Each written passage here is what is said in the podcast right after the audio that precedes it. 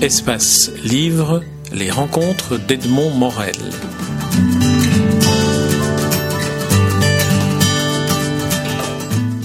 Achille Grimaud, nous nous rencontrons dans le cadre du 13e Festival interculturel du conte du Québec à, Montréal.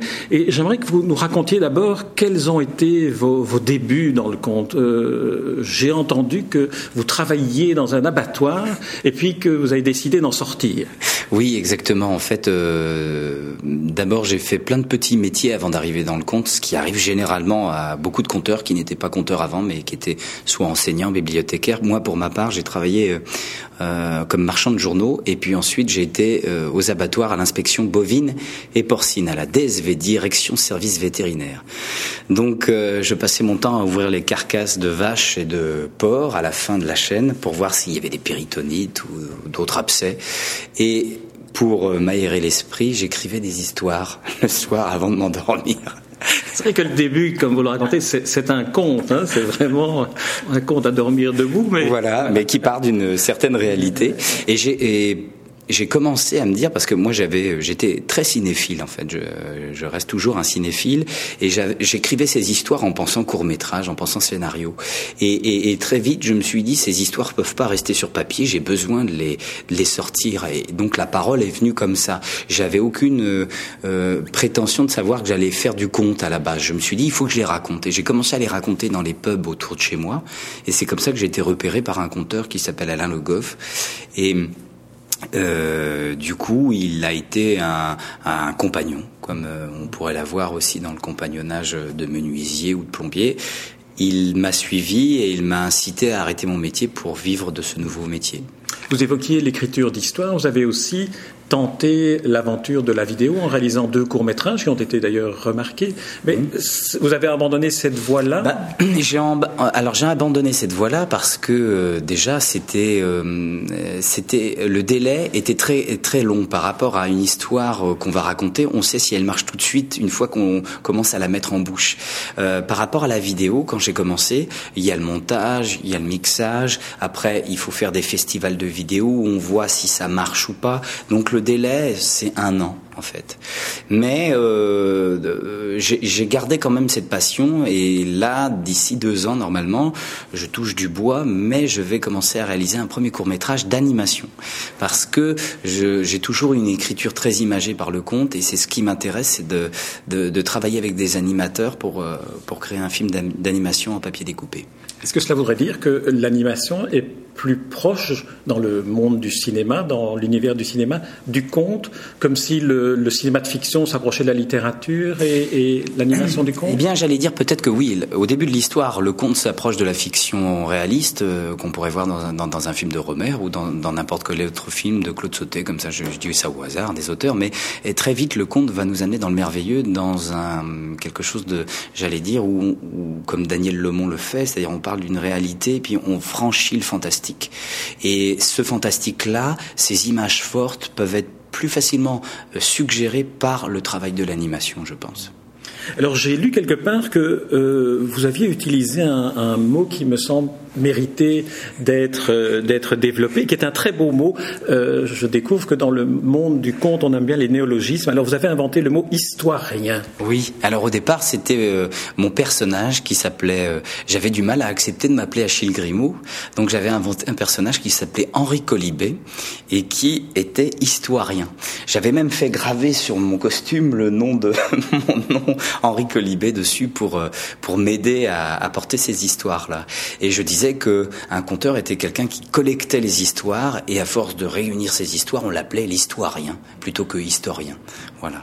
Alors vous-même, alors maintenant, racontez-nous comment vous inventez, comment vous trouvez une histoire et comment vous la, vous la malaxez pour qu'elle devienne finalement ce qu'on peut découvrir sur scène. Euh, il, y a, il y, a, un travail de, j'allais dire comme le bon vin, ça met du temps, c'est-à-dire qu'il y a une idée qui va fermenter euh, dans mon esprit, une idée qui est comme une énigme. Je vais, par exemple, euh, il y a une histoire que j'ai appelée le vide mémé. Euh, pourquoi j'ai appelé ça vide mémé? D'un coup, je traversais des villages et je voyais vide grenier, vide grenier, vide grenier. Et, et, à un moment, je dis vide mémé Pourquoi je dis vide m'aimer à ce moment-là, je ne sais pas. Mais il faut que j'y trouve une signification. Donc, comme Sherlock Holmes, je vais essayer de deviner ce qu'a voulu dire mon inconscient par rapport à ça. Et, et en creusant, tout d'un coup, j'écris une histoire avec euh, des grands-mères qu'on laisse dans le grenier euh, parce qu'il y a la télévision à la place. Et un jour, les télés tombent en panne, on ressort les grands-mères et on les active et elles nous racontent des histoires. Et cette histoire, elle a mis 3-4 ans à fermenter. Une histoire qui dure 15 minutes. Mais voilà, c'est un processus assez long, mais qui c'est un travail de l'inconscient euh, que, que j'aimais voir aussi dans les films de Buñuel, euh, comme Le Fantôme de la Liberté ou d'autres films où il y a toujours euh, une image de l'inconscient qui va ou du subconscient qui va travailler pour euh, essayer d'en faire une histoire plus cartésienne, j'allais dire.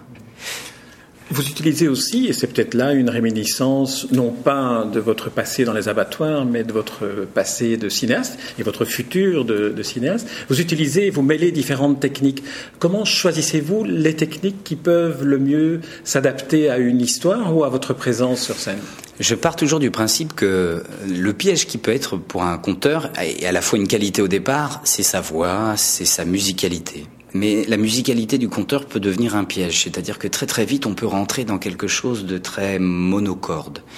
Et moi, ce que j'aime mettre en valeur, c'est l'incarnation par moment des personnages dans l'histoire pour créer du relief. Mais comme je le disais auparavant, c'est-à-dire l'incarnation est importante si elle n'est pas omniprésente. C'est-à-dire que pour moi, elle doit mettre en vedette et en relief l'histoire et le sens de l'histoire euh, qu'on veut dire. Si le conteur est trop dans l'incarnation, il y a un moment, on va perdre l'histoire.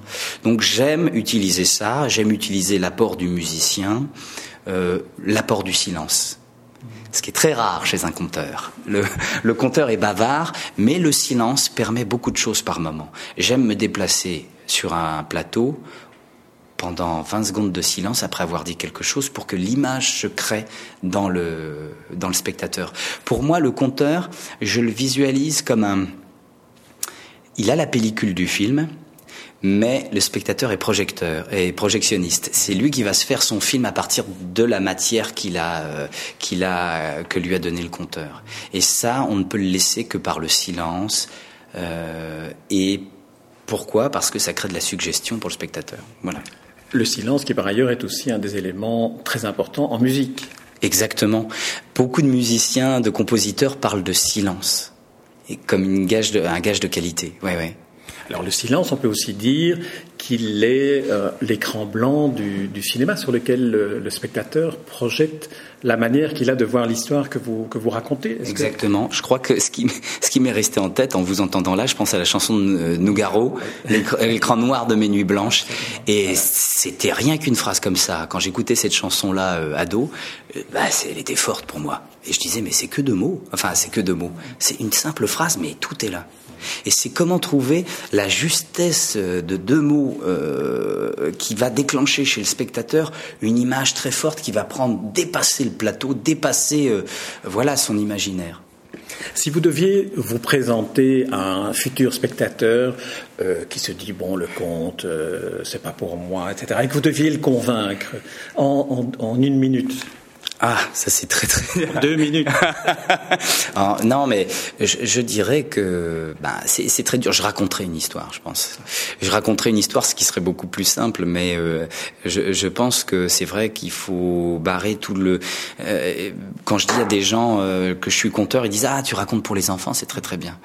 Donc déjà, je dis non, c'est pas ça. Je dis plutôt que je raconte euh, il faut venir voir parce que c'est comme un récit en, en, mouvement et qui petit à petit, un récit où le spectateur il va être aussi impliqué, il va être acteur. Voilà. Je dirais que c'est ça pour moi un conteur. C'est quelqu'un qui vient écouter, euh, mais qui ne va pas simplement être que passif. Il va être acteur de la chose. Pour terminer cet entretien, j'aimerais que vous développiez une euh, très très belle formule que vous aviez utilisée pour définir euh, ce qu'est le fait de compter et qui dit beaucoup de choses. Vous disiez, compter, c'est partager un point de vue sur le monde. J'ai dit ça On vous l'a attribué en tout cas. Alors je me le réattribue. Est-ce que le conte, c'est euh, partager un point de vue sur le monde? Oui, je pense je crois que c'est partager un point de vue sur le monde et partager avec le, spectateur euh, une interrogation sur le monde. Parce que ce que je trouve euh, de, pertinent dans le conteur, c'est de laisser des portes ouvertes à la fin d'une histoire pour que le spectateur, après, en rentrant chez lui, puisse se poser des questions. Pour moi, euh, le conte ne doit pas être moralisateur. Et c'est très des fois euh, borderline, je dirais, parce que des fois on est, on aimerait bien être moralisateur en disant ça c'est pas bien, c'est pas. Mais non, le conte doit nous mettre le doigt sur quelque chose et après nous laisser dans ces interrogations là pour en débattre avec les gens. Eh bien, cette interrogation sera la conclusion de cette interview, de cet entretien pour lequel je vous remercie, Achille Grimaud. Et je n'aurais pas conclure cet entretien sans vous souhaiter bonne chance pour votre prochain film d'animation que je me réjouis déjà de voir. Et euh, à l'idée de vous rencontrer à son propos, j'en suis encore plus heureux. Merci beaucoup.